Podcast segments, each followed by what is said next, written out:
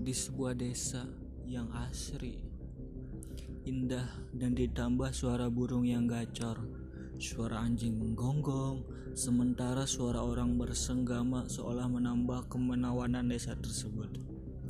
Di desa tersebut ada seorang pemuda yang bernama Doleng. Nama aslinya mah Ferdi karena dia anak Indi, jadi disebut Doleng.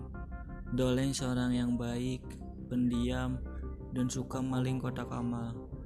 Pagi itu semua baik-baik saja sebelum datang surat dari seekor burung kepada Doleng.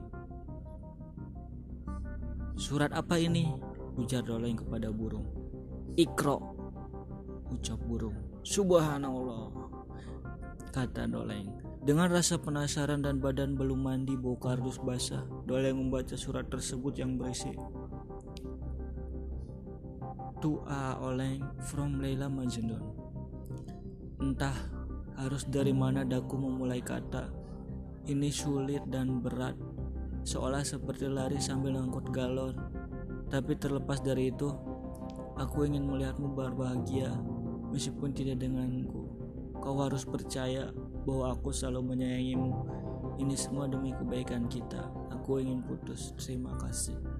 Balas GPL.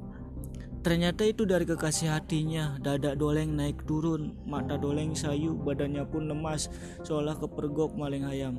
Tidak, teriak doleng. Besik anjing, buas tetangganya. Sorry, ujar doleng. Dalam keadaan yang bercampur luka, doleng membalas surat tersebut.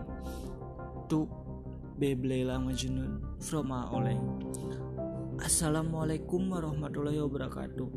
Tudupain aja ya, jujur doleng sedih Kenapa harus berakhir seperti ini? Jika itu yang terbaik, Doleng terima. Tapi kenapa alasan kamu ingin putus? Terima kasih. Waalaikumsalam warahmatullahi wabarakatuh. Dengan rasa gelisah dan merana, Doleng menyuruh burung untuk mengirim surat itu. Satu hari terlewati tanpa ada balasan. Ah, mungkin lagi sibuk ngaspal. Tigas Doleng menenangkan dirinya sendiri. Lima abad berlalu dan masih tanpa ada balasan brengsek. Kasihan si Doleng. Hari-hari Doleng semakin gelap seolah tanpa arah. Dan suatu ketika ada seorang teman Dole yang bernama Soleh yang hendak memberi surat. WhatsApp bro, sapa Soleh. Ada apa nih tumben? Ucap Dole. Nih undang undangan dari Lela. Dole yang terdiam. Ah tidak. Ini benar-benar terjadi. Ternyata sesuatu yang Doleng takutkan itu terjadi. Doleng hanya bisa diam, jongkok, dan sambil garuk kuler dan ingin rasanya berlari ngeberhentiin angkot dan ngebanting pintunya. Doleng benar-benar tidak bisa menerima.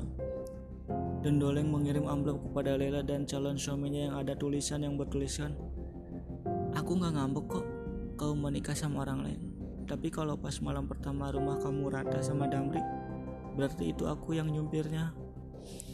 Ternyata Doleng sulit untuk menerima kenyataan Emang kenyataan itu pahit karena yang manis-manis kepal Milo anjing masih usum masih kepal Milo.